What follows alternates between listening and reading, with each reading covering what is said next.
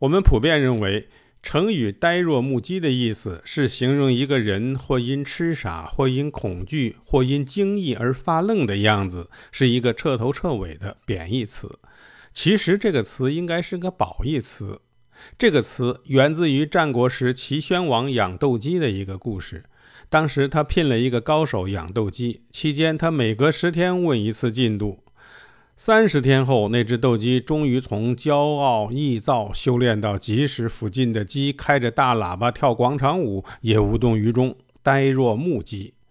但是，就是这只呆呆的鸡，所有的斗鸡都怕得要命，看见之后扭头就跑。大智若愚，无招胜有招啊！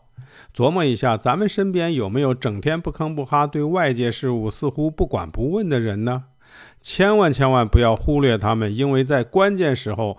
给你惊喜或者惊吓的，往往正是这些呆若木鸡的哥们儿。